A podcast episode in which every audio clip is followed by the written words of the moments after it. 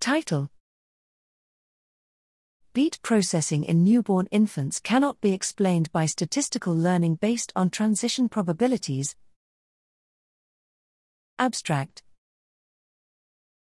Newborn infants have been shown to extract temporal regularities from sound sequences, both in the form of learning regular sequential properties and extracting periodicity in the input, commonly referred to as a beat. However, these two types of regularities are often indistinguishable in isochronous sequences, as both statistical learning and beat perception can be elicited by the regular alternation of accented and unaccented sounds.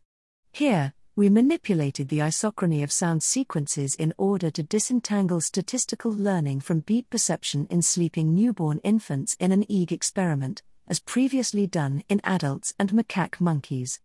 We used a binary accented sequence that induces a beat when presented with isochronous timing, but not when presented with randomly jittered timing.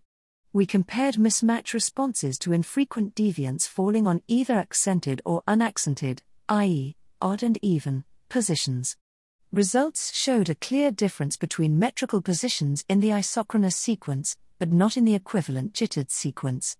This suggests that beat processing is present in newborns. However, the current paradigm did not show effects of statistical learning, despite previous evidence for this ability in newborns. These results show that statistical learning does not explain beat processing in newborn infants.